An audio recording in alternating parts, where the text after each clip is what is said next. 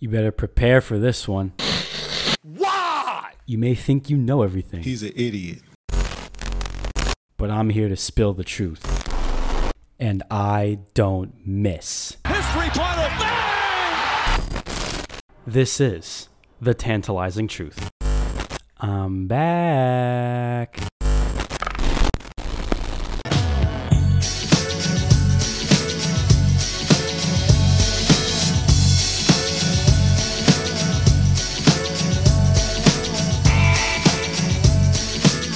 Welcome everyone to episode three of the Tantalizing Truth podcast. I am your host Thomas Aiello alongside Nick Theta. Nick, how are you doing today? I'm great, Thomas. I'm doing well. I'm ready to talk sports, and let's do it. Yeah, let's do it. I mean, I got my uh my Herbert's lemon. no, Is it Hubert or Herbert's lemonade? I don't know, but it's the one that comes in the glass bottle. The stuff's actually way less like sugary than a Snapple or whatever you would Oh, normally healthy. buy. Highly recommend. We got uh NBA, M- MLB, NFL. We got to talk about that. Earlier today, I sat down with um, MLB Network's Bryan Hoch. So here is the interview. So, folks, as uh, highly anticipated and advertised on our Instagram page at the Tantalizing Truth podcast, we're going to have a special guest. And I'm joined by the co author of Mission 27, A New Boss, New Ballpark, and One Last Ring for the Yankees, Core 4, which was published in 2019. And he is also the author, which has been revised for paperback edition, The Baby Bombers, The Inside Story of the New York Yankees Dynasty. He's also a regular regularly seen figure on MLB Network, and he has been featured on Yankees Magazine, New York Mets Inside Pitch, and on FoxSports.com. From Sloatsburg, New York, New York Yankees insider since 2007. His last name rhymes with Coke. Bryan Hoch. Bryan, welcome to the show. What an intro. Thank you, Thomas. Yeah, thank you for having me. Hey, always a pleasure. You're always uh, welcome on this platform. So we're gonna jump right into it. Um, you know, it's been a roller coaster season once again for the Yankees. Injuries have been another gigantic issue. Of course, DJ LeMahieu, Aaron Hicks, Judge Stanton, uh, Luis Severino had Tommy John surgery in the winter. Are the biggest names that had to miss a lot of time this year. And there was a point where the Yankees were dropping out of the playoffs, and they were 21 and 21. But Brian Cashman had a another one of his speeches, and Yankees went on a 10 game win streak. So, if you're looking at this Yankee season as a whole, from their hot start to their shaky midseason to what has kind of shown up as a strong finish, what would you grade uh, this Yankee season on a scale of from A plus to an F? Um, well, I think the final grade we don't know yet because it, a Yankee team is always judged on whether they win the World Series or not. So really, uh, I know what you're asking, and I feel like for a Yankee fan, it's more of taking a class pass fail. You know, it's either either you did it or you didn't do it. And so, um, you know, I think that um, to grade their performance right now, I, I probably I'm sitting somewhere near a B minus or a C. I mean, they've been so streaky. And this is a team that we came in thinking they were a favorite to win the World Series. They got out of the gate really hot. They were uh, 16 and six in their first uh, 22 games there. Then they went into that tailspin that you talked about, and they were five and 15. They went all the way back down to 500. That was when Cashman flew up to Buffalo, kind of um, gave them the pep talk they needed. Aaron Boone, uh, Luke Voit really was the one that sticks out in my mind as far as just giving them the tough love and the kick in the butt that they needed. And um, then they went on a hot streak, and then they went cold again. So it really just depends, I think, on which team you're going to see in uh, in a week or so here, because that's really when it when it's going to matter. And uh, that's the the interesting thing about this year is that as much as we all wanted baseball back and how it was great to have baseball back, the way the playoffs were expanded, I almost feel like it was kind of an exhibition season. And now you got 16 teams uh, out of the 30 that are going into the postseason. It's going to be this crazy March Madness type tournament.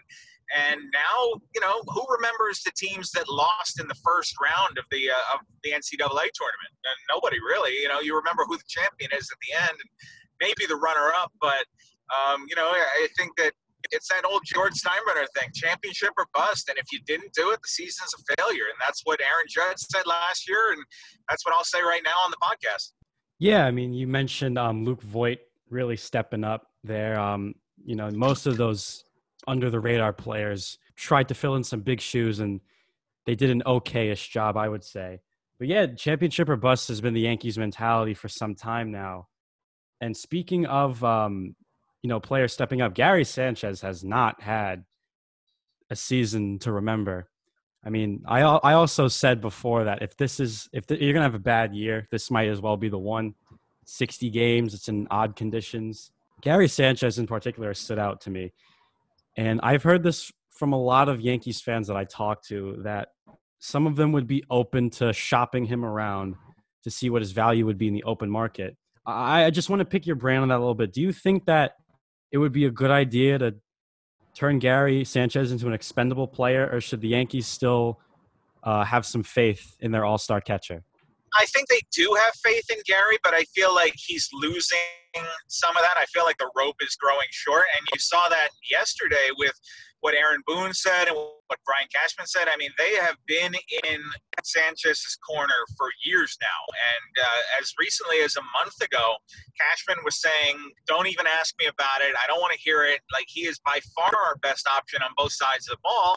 And then you fast forward here three or four weeks, and now Boone is saying it's going to be a day to day decision between him and Kyle Higashioka in the postseason. And so if, if your chips are all in on this guy as he is the catcher of the future and the present, then we wouldn't be talking about Kyle Higashioka at all.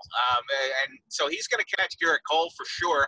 He's probably going to catch something more than that. I would uh, imagine that in the first round, you're going to see maybe Gary catches Masahiro Tanaka in game two, and then you see where you're at. But the fact that it's not even a lock that Gary will start behind the plate, I think speaks volumes about where the Yankees are right now with him. And I know the, the analytics show that he's hit the ball hard and he's gotten bad luck and stuff, but at some point, the result results matter. And this is now back to back years where Gary has really struggled on the average front. Um, you know, he's, he's still got the home run power, he, Grand Slam. He's had some moments, but um, you can't live with a, uh, a starting catcher who's going to hit you 150, 180, 200 and and just hit the occasional bomb. Um, look, I, I, think that they've they've invested so much time into Gary. He signed with the Yankees in 2009. He was 16 years old. They gave him three million dollars. So they've got a lot of time and money invested in Gary, and they want to see it happen. And uh, you know, you've seen him. He's an all-star catcher when he's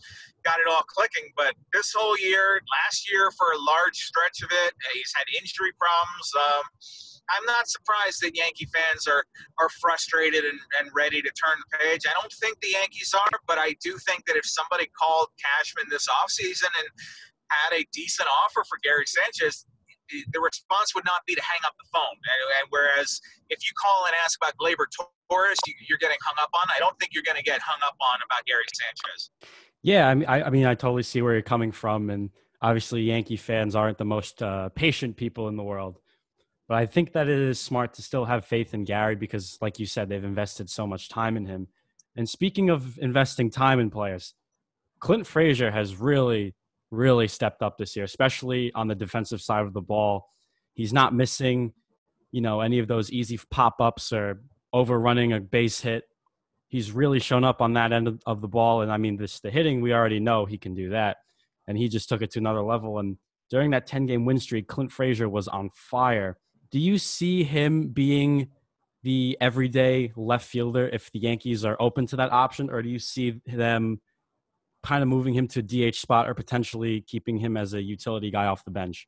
No, I, yeah, I see him as the everyday left fielder. I'm surprised by how.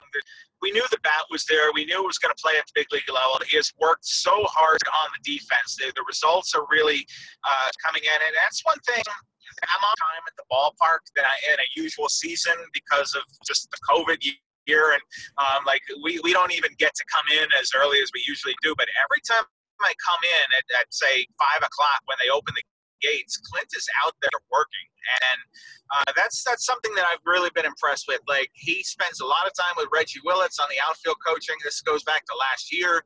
Uh, he knew that that was an area of his game that needed to be improved. It was holding him back from from reaching his potential. And I, I said this last year too. I thought that uh, there was some cumulative effect of the uh, concussion that he had all the way back two years ago in, down in Bradenton, Florida.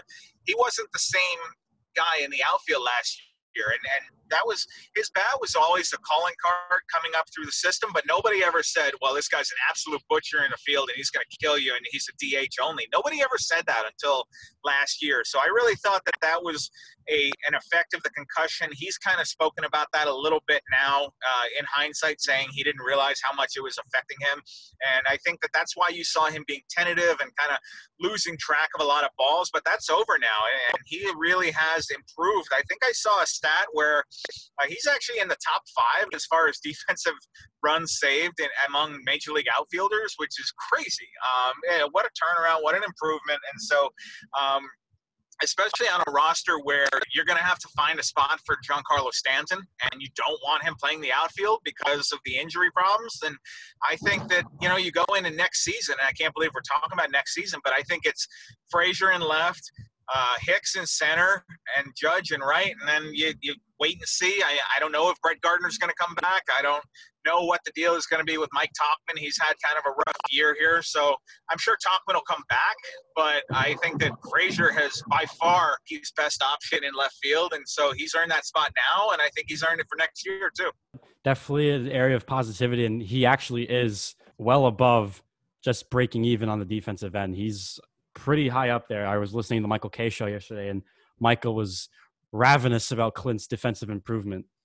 But you also mentioned, um, you know, players coming back in free agency. DJ LeMahieu, Masahiro Tanaka, Mike Tauchman are all free agents, and of course Brett Gardner's 38, and he signed, I think, a one-year deal. What do you think the Yankees do here in the offseason? I mean, they can obviously can do a lot because they have the money to spend, but do you think that re-signing LeMahieu and Tanaka are the top priorities, or do you think that Cashman has something else in mind? I think Cash has always got something else in mind, but I mean, the easiest thing to do, I think, for me, is to re-sign DJ LeMahieu. I mean, what a steal of a deal this has been. At two years of 24 million, you got a guy who uh, you brought him in to basically be a utility infielder. They didn't even have a set position for him, and they said, "We'll figure it out." And man, he, he wound up playing like an MVP candidate. And he, he was the, the best player on the team last year. He's probably going to win the batting title this year. So uh, hard to imagine uh, anybody coming to New York and doing a better job at it than DJ LeMahieu. I, I just. I, I didn't fully appreciate his game while he was in Colorado, and I know he won a batting title there. But you always kind of have that in the back of your mind. You say uh, it's Coors Field, you know, the, the offense is inflated, but this guy is just a gamer, and uh, I think that you could put him, if you could time travel, you put him on any team in Yankee history, and he would have a spot on that team. He could go play with Ruth and Gehrig. He could go play with Mantle and Berra. Like, I, it's just he would fit on any team in Yankee history, and I, I, that is the highest compliment I can give to DJ LeMahieu is that he, this guy's just a gamer. He shows up with his his lunch pail, he goes to work and gets three hits, and and then the Yankees win. Um, just he's been one of my favorite players to watch just because of the consistency and um, the way he goes about his business. So, if I were the Yankees, I, I look. I'm sure there's a lot of financial considerations after this year where you don't have fan attendance and you didn't get any of that revenue. But you ask me, are the Yankees going to be better without DJ LeMahieu next year? I don't know who they can get to replace him. So I would go after him first. Uh, Tanaka, I think. Um, look, I'd make an overture. It's been a it's been a solid seven year deal. Remember, in the first year, we didn't even know if he was going to be able to finish the season. We thought that that ulnar collateral ligament was going to blow out, and he was able to get through seven years of it. So. He hasn't really talked about his uh, his plans for next year. I think he's waiting to see how the postseason goes. But uh, clearly, you know, Tanaka turned down an opportunity to test free agency. So I think um, there's certain affinity there and a loyalty to the Yankees. So I, I wouldn't be shocked if they bring him back. And that those would be my my one and two in, in terms of priorities. But I think LeMahieu has to be a clear number one for me because uh, they're a much better team with him than without him. He is machine for a reason. The guy, all he does is just rake and field and plays a great baseball game. And Tanaka, he's money, especially in the postseason. Speaking of the postseason, uh, we're about three games away from that. The Yankees have their final series against the Marlins, who are actually in the playoffs. Yes, I know that's a strange uh, sentence to say, but who are some of the teams in this playoffs that you're really that people are really sleeping on? Like, who are the teams that are going to go under the radar and you're going to go, okay, you know what? Maybe these guys can make a serious run.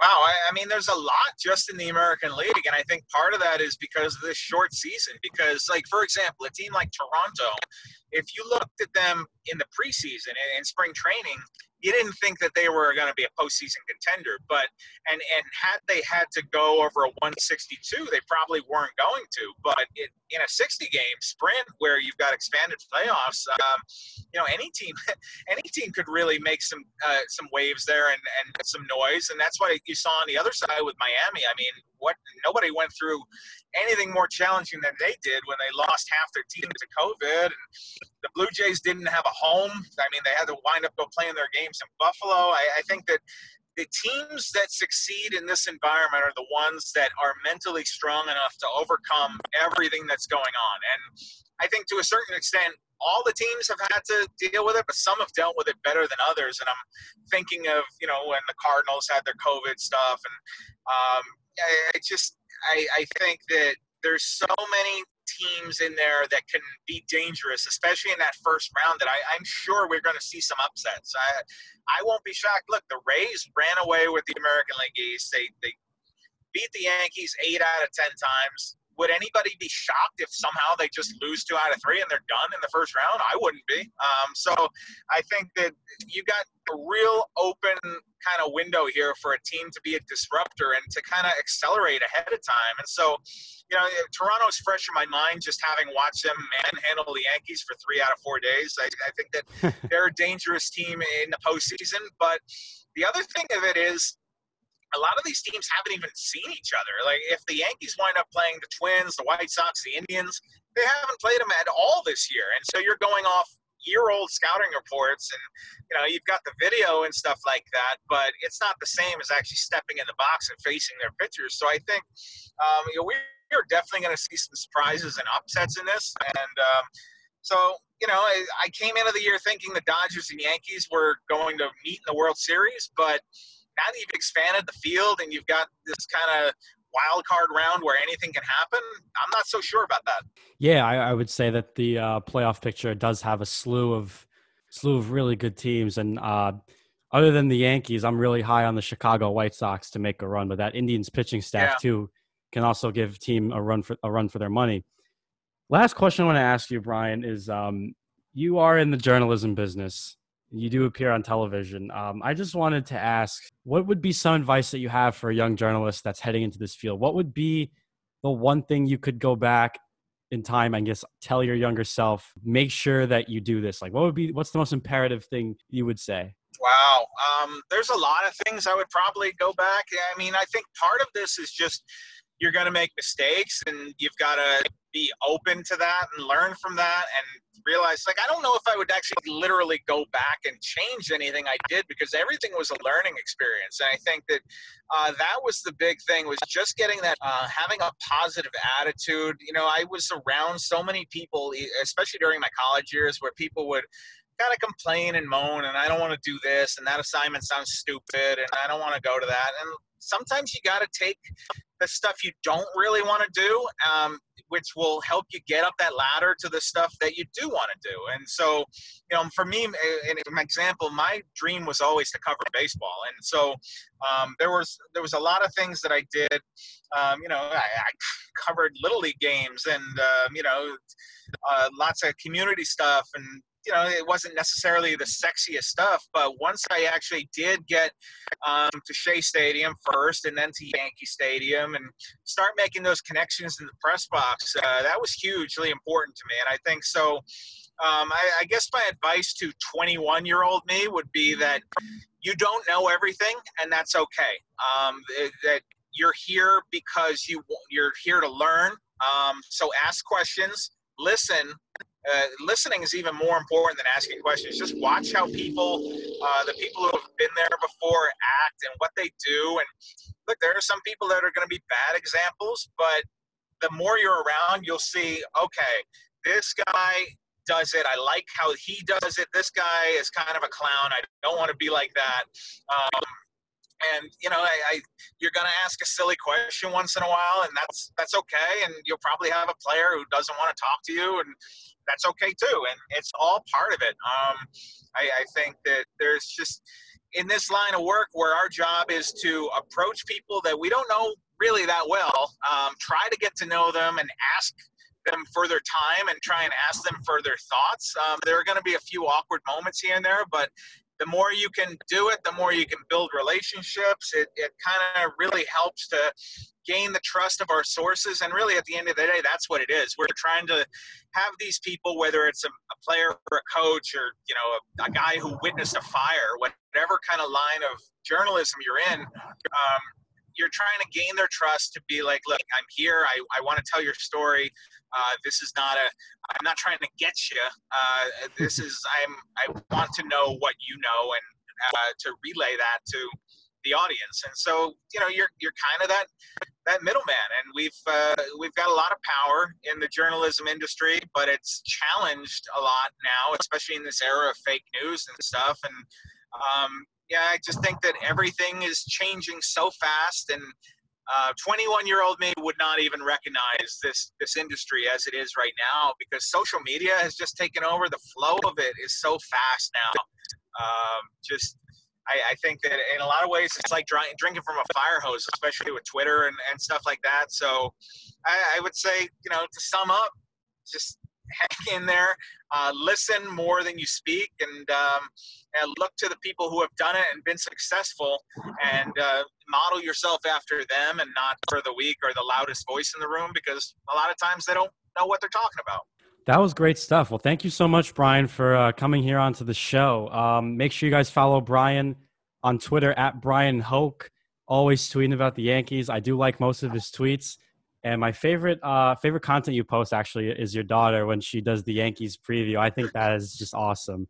And she's she's really Thank you. It's been fun this year. She's getting to the right age where she kind of understands baseball now. She's four, so um, she's learning, uh, and it's really cool to see her uh, to pick out her favorite players. Her favorite player is Aaron Judge, so um, it's it's pretty cool. Yeah, so thank you so much, Bryan Hoch of MLB TV, Yankees Insider. Make sure you guys go follow him on his socials. And now, Nick, let's jump to the NBA. Celtics, Heat, and Lakers, Nuggets were the two recent games. Let's start with the Lakers and the Nuggets. My, my God, was that a dogfight last night? Jamal Murray towards the end was trying to willpower, and he got and uh, LeBron James defended his drive to the basket and got away with a foul. Murray did finish with 32 points, and he's been going off these playoffs. Nick, is this guy ready to break out? Is he already one of the best guards in the NBA? I don't think he's ready to break out. I think he already has broke out. I think if you say anything otherwise, you're crazy. Um, what I think is so cool about the bubble is you kind of it's it's almost it seems like a mini season in itself, and we're seeing these guys just absolutely tear it up. And and Murray is for sure, you could argue the MVP of of of the bubble playoffs. I mean, he's back to back series. Well, like they're looking to make it three now. Obviously, three series in a row where they can come back from a three one deficit and him and Jokic arguably have equally carried that load of the two superstar players. You know, it's Jokic says it about Murray, and Murray says it about Jokic. Uh, they both say that the other one is a star. They're a superstar already. And uh, I think with Jokic, we already saw that. And now Murray, you 100% have to say, yes, he's, he's up there with that status. Yeah, I mean, Mur- Jamal Murray has just been nothing short of sensational in the bubble. I mean, this 32 point game with eight assists just kind of adds to his greatness. But one player I expected actually um, to come out of the Nuggets and step up. Uh, it wasn't actually Jerami Grant, who, by the way, nickname for him is Spider Guy. Captain Sap, Paul Millsap. I expected him to kind of show up a little bit. He's just kind of vanished. And if they were going to have any chance of stopping Anthony Davis with a post defender that isn't Mason Plumlee, I would have thought it would be Millsap the clock the clock of father time has kind of hit him in the head and just knocked him out cold. He just he's just been non-existent on both ends. I mean, on Friday night he did have a corner three, but he only had five points. Millsap is important to this team in a way because he is their best post defender. But would you bring him back if he's just playing like this? Depends what you could get him for. I mean, the issue with Millsap is he's almost what you could consider a dying breed of a forward in the league. You know, he's a he's not necessarily a, small forward. He's more of a powerful, like you said, post defender, guy who could back you down. But it's only what six eight maybe. You got guys who are six yeah. eight, running the floor, shooting from you know deep, anything. And Millsap just kind of doesn't fit that mold anymore. And as you said, yeah, he's getting older. I think he's 34, 35. Uh, so I don't know. I mean, he's a great veteran, you know, a great veteran presence to have. But uh, yeah, I think his time could be coming to to potentially get him out of there. I know they signed him big, but if they got to pay a lot of money to get him again, I don't think it's worth it for Denver. Yeah, I remember when uh, they threw him the three-year, ninety million dollar deal. I'm pretty sure he's a player option for like twenty-four, five million. Yeah, something like that. In no way he does not decline. Yeah. But like we talked about on the last episode with Devonta Freeman on the Giants, like Millsap's good. He's a voice of reason, especially to a team like the Nuggets. He's kind of a it's it's kind of an old school throwback mixed in with this with this new school stuff. So it's it's kind of nice to have him, I guess. Yeah. Like you said, if if they don't have to overpay, they can probably give him a really cheap contract. But if he wants like twenty million dollars, like that's just a big no no. However, the Lakers side of things, LeBron and AD, LeBron with 26 points, nine rebounds, eight assists, AD with 34 points. I mean, these two have they've been everything that people have expected them to be not only in, in, the bubble but just when the actual NBA was happening. Nick, I to me what really stood out was you expect the numbers from superstar players in any game they're playing in. That's their job. But what stood out to me was that LeBron, thankfully, especially for his ego and all those LeBron fans out there, he decided back off everyone, back off Danny Green, back off Rondo. I'll take Jamal Murray to end the game. And I don't, I if I don't think if he did not do that, I don't think the Lakers win the game because of course when LeBron wants to step it up and go full gear, he's still got it in him. It's just how much gas he's got left in the tank. But it's good that especially for him and all the, the LeBron fans out there that he stepped up, he shut down Murray. And now you're looking at the Lakers trying to end it in game five and move to the finals. Yeah, I mean LeBron probably has another four or five years, I like to say, left yeah. in those legs. I mean, he actually got some help this time from his role players. Uh, Dwight yeah. Howard had 12 points and 11 rebounds, and I call him horrible. I still think he is, despite he had a good game. Caldwell Pope is another guy I don't think is good. He had 13 points. Rondo had uh, 11 and 7. Wow. And then Kuzma actually had 10, and Kuzma actually scored over nine points. So shout out to him. But one of my biggest concerns, no doubt, for this Lakers team, and I know that these games have been close, is that Danny Green has just, he's also vanished. He's the guy yeah. on the other team that just has not shown up. And I know that the Lakers are winning games, granted with the superstars, and people are are stepping up. But I would have thought that Danny Green would be a lot better than this. He's been miserable. That's the best way to describe. He's been miserable. I don't know. Like, yeah, and it's say. and it's almost been basically the entirety of the playoffs. All um, the bubble too. So yeah, I I don't know where he's gone or if he was maybe a hoax since that finals run he had with the Spurs, where he if the Spurs won that year in 2013, he could have won the Finals MVP just with his shooting alone. I don't know. I mean, I think he still has a role. Of course, he's a if he does not have the three there, he's still at least a great defender. Yeah. But uh, I mean, you're playing 21 minutes a night. You got to be able to to shoot better than what he shoots, and only finish it with three points in scoreboard. Yeah, I mean, if I was Frank Vogel or at least LeBron, I would be telling him because he's supposed to be one of the leaders of this team, you got to step it up. Speaking of stepping up, uh, the Boston Celtics lost again to the Heat. However, Kemba Walker had another uh, solid game. He had 20 points, so he showed up. Uh, Jayson Tatum with 28, Jaylen Brown with 21. Miami did walk away with this 112 109 because of one man and one man only. Tyler, baby goat Herro, showed up with 37 points. Nick, Tyler Herro's for real. Again, he's for real. Again, this yeah, kid's man. playing with fire.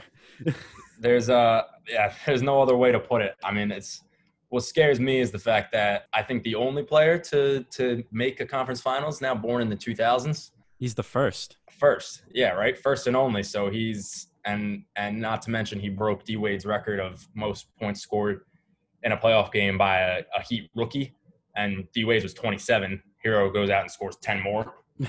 um, you know, and, and, when you watch those games, man, it's, it's not like he's just a, a pure shooter. He's he's just deadly wherever he goes because you're worried about him, you know, taking a step back or, or making a pass out to another shooter, or even he had a couple of great lay-ins where he attacked the hoop. You know, I mean, 37. You got a lot of great great players on this Heat team, and it was clear that night that Herro was the guy for Miami. No, I mean Tyler Herro has has been phenomenal. I mean, I I went to actually go see him play uh, last year at the Garden. It was Kentucky versus Seton Hall.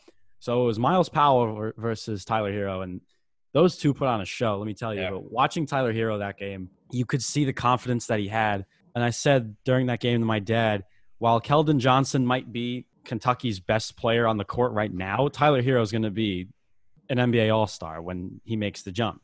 He's just that good.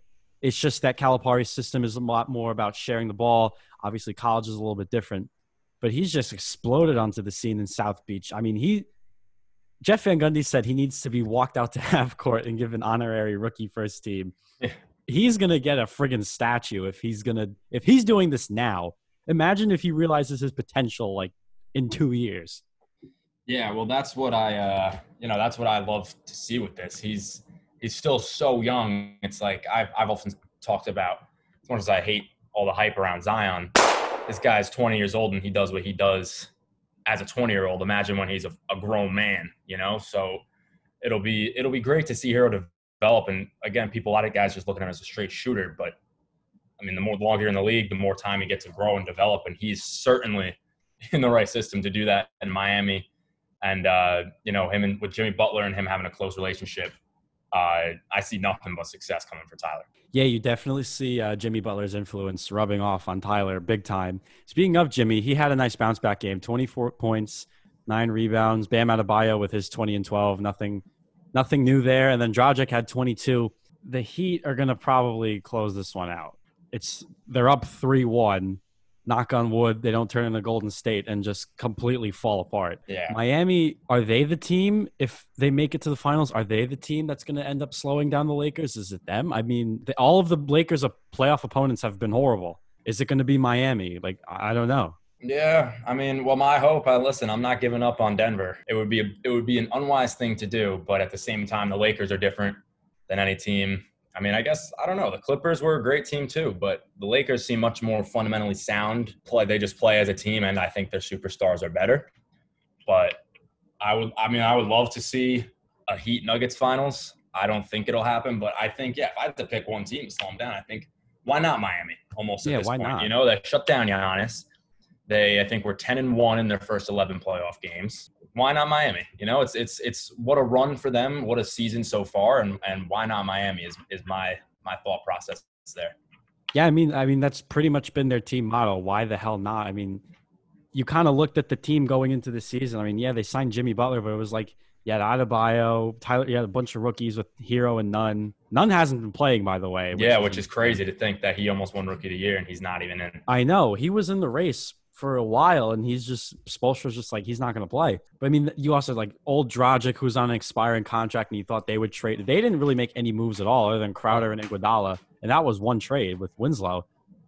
But this Miami Heat team, just they're just they don't give up. I don't know what Pat Riley said in the preseason training camp in their little pep talk. I don't know what the heck he said, but it's worked phenomenally. And you got to think, Nick, that coming this offseason, they're going to make a, a serious move. Yeah, I mean, I wonder if that's actually the case because I mean, you got to give Pat Riley, Erik Spoelstra, the whole Heat organization, you got to give them credit, man, for what they've done the past. You could go 15 years, even when they brought in Shaq and won and won a championship in 06. I am curious to see if, if they will make some sort of splash in free agency because it's almost my logic here would be if it ain't broke, don't fix it. If they go and win the finals this year, do you, have to need more? anything? Do you Yeah. need more? Is the question. Listen, I think the Heat team could definitely get more uh, star talent, but it's just again what we've talked about time and time again is is just how sound of a team this really is with with with Butler and Adebayo, Tyler Herro emerging, Dragic. You know, I've I've always thought Goran Dragic is one of the most underrated players in the league,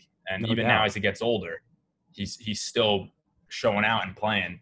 And you just have all these guys who really merge well as a team. And the at the end of the day, in, in any sport, if you don't play as a team in a team sport, you're not going to win. You again, you could argue that they are one of the least talented teams still remaining. It's interesting to me to see them get this far, and then you wonder next season they win the finals or they get to the finals and they make it close at least, whatever whatever the case may be. What do they do next season?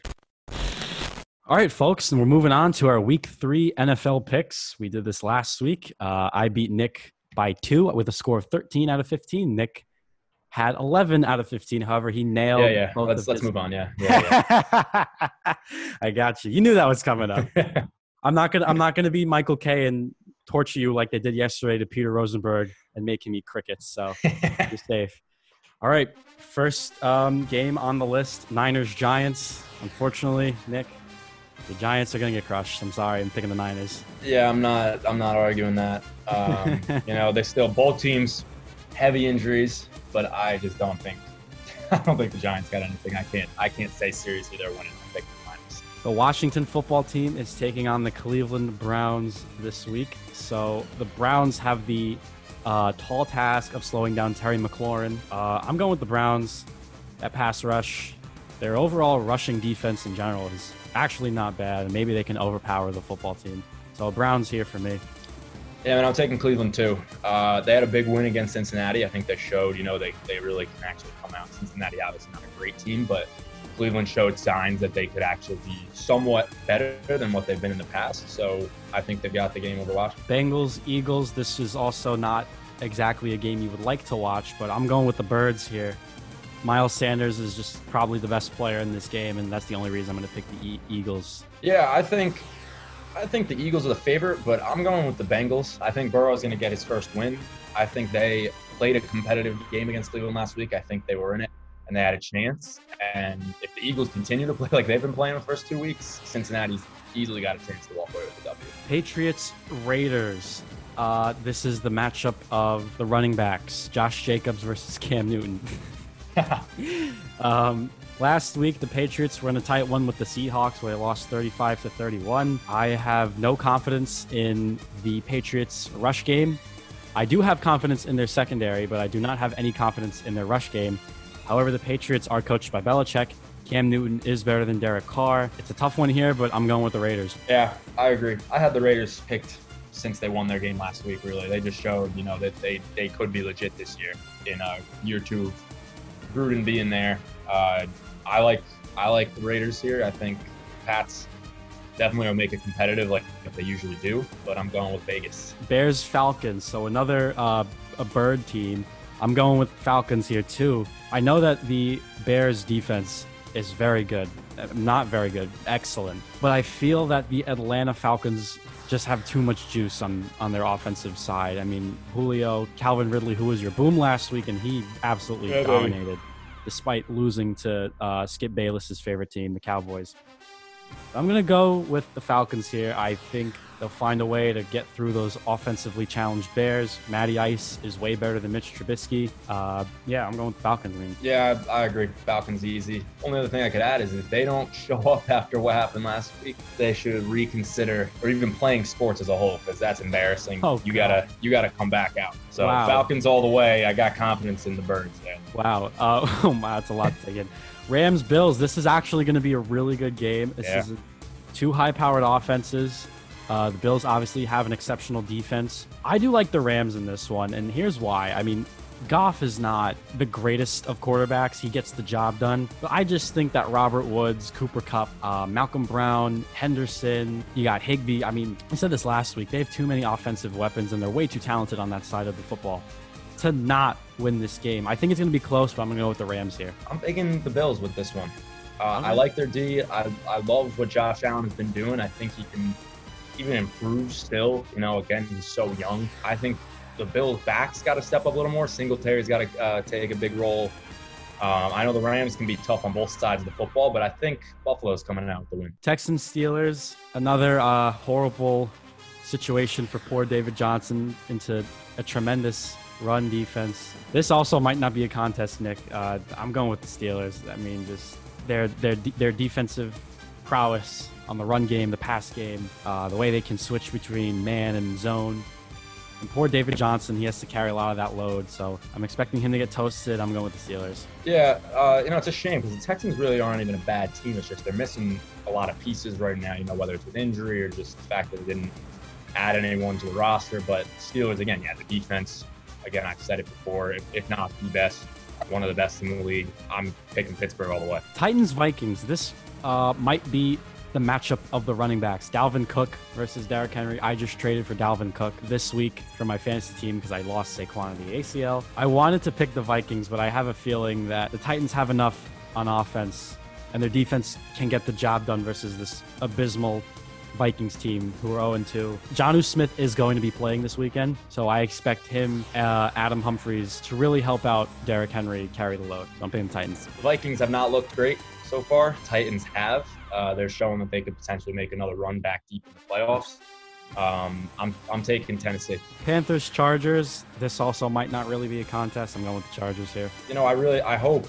I mean, it's really unfortunate what happened to Tyrod Taylor, but I, I Yeah. hope Herbert can uh, show what he's made of over there. I would love to see you know him kind of blossom, especially because there's a chance before we took picked up Danny Dimes that Herbert could have been our uh, our quarterback. But you know, I was always I was I always thought he was a great uh, great talent. I'm hoping you know he keeps it keeps it up and gives the Chargers a victory. Colts, Jets. Do we even have to discuss this? I never do with the Jets. um, yeah, I'm picking Colts. Yeah, me too. I mean, now They here, a here's a game that's actually very interesting. Cowboys and the Seahawks. Yeah. This is going to be another offensive shootout that the Seahawks are going to be in. The Legion of Boom obviously just doesn't exist anymore, besides Jamal Adams, and he wasn't even a part of that.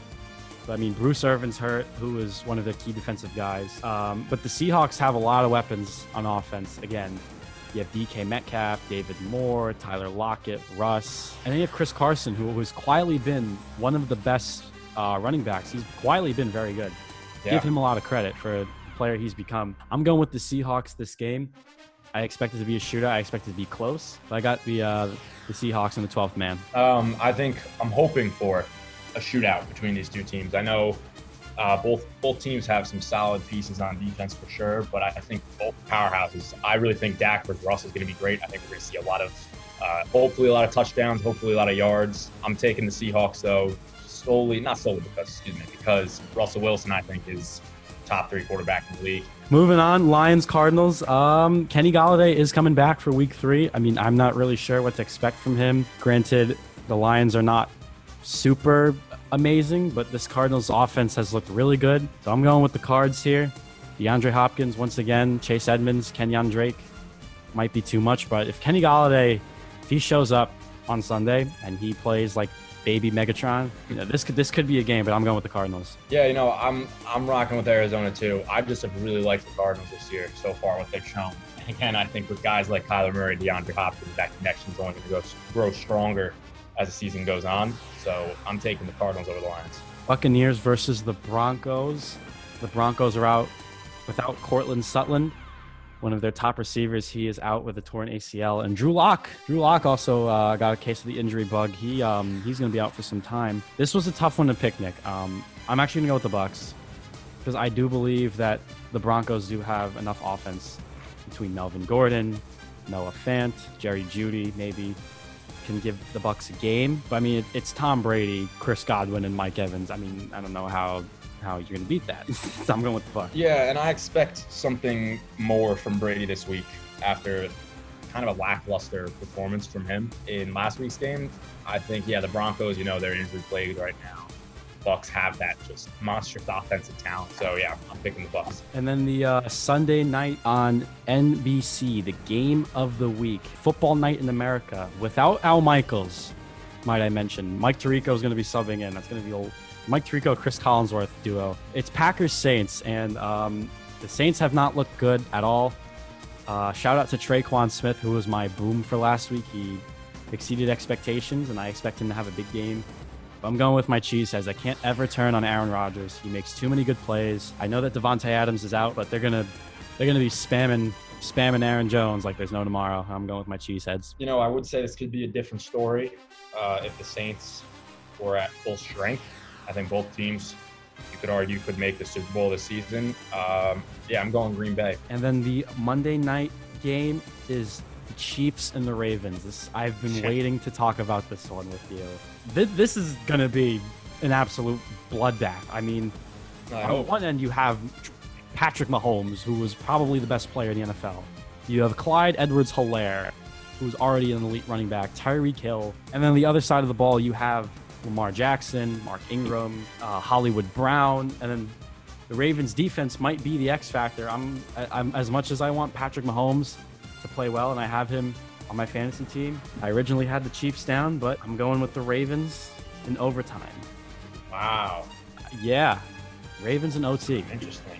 I, I got something similar to the lines of that. I'm picking. You know, we don't have to cover weapons. We all are very familiar with the Chiefs and Ravens offenses. I'm picking the Chiefs, and as I what I say by familiar, I mean I think whoever has the ball here last will win, and I'm predicting the Chiefs are going to have it last. I think Mahomes is going to have a game-winning drive, and that's going to put the Ravens away. So Chiefs over Ravens. All right, so let's jump to our fantasy busts and booms of the week. Nick and I give the two players, one from each of us that we think is not going to be good this week, and then we both give players that we think are going to be very good this week. So, Nick, I'm going to start with you. Who's your bust for the week? Bust, I'm going with Joe Mixon. Ooh. And this is why, because I think there is a chance, although I picked the Bengals, I think there's a chance that Philadelphia comes to play on Sunday. And Mixon has, you know, he's he's a great talent, but he has not been a great producer. He hasn't been terrible, but he just hasn't done anything special so far this season. And I don't see him really doing anything special in Sunday's game if the Eagles show up and play, which I think they will on the defensive side of the football. So I think Mixon's my bust. Yeah, I mean Philadelphia, it's both that offensive line and that defense need to show up. I'm actually going to take the guy you had last week, and that's uh, poor David Johnson. I mean, he, we've yeah. just been torching torching him so far. I mean, he's he's playing the Steelers. They have, as we said before, an elite defense. I, I don't see David Johnson doing well at all this week. I I don't think he's going to be good. And Grant, David Johnson's a talented player. He can run. He can. He's a great running back. But I don't. Just not this week, man. It's just ah, it's tough. Yeah. It's tough. Now, who's your boom for the week? I, I I'm actually excited to hear who this is. I'm booming with DK Metcalf this week. Ooh. And this is why, because I said before, I see the Seahawks Cowboys games going through a, a straight up shootout. And I think Metcalf is just going to have a breakout game this season. Uh, I think you could see him, I don't know, hopefully two touchdowns, 100 yards, something similar to my pick last week with Calvin Ridley. But, you know, I like I like Seattle. I like that Wilson Metcalf connection. He's my boom. I actually didn't think about that because I, I, know DK is good. He just has a problem with running a straight line because he's just so muscular yeah. and he can't yep. move. But yep. I, I, can see where you're coming from. I'm actually my boom of the week is actually going to be Jonathan Taylor. A nice pick. Colts. Nice pick. This, I mean, he's playing the Jets. The Jets. I expect him to literally just run circles around Adam Gase's brain because Adam Gase is that dumb and Jonathan Taylor is just that good. Yeah, that's you're not wrong. I mean, shout wrong. out shout out to my man Brendan, who uh, he's a big Jets fan. And Brendan, if you're listening, I'm sending you a virtual hug, buddy.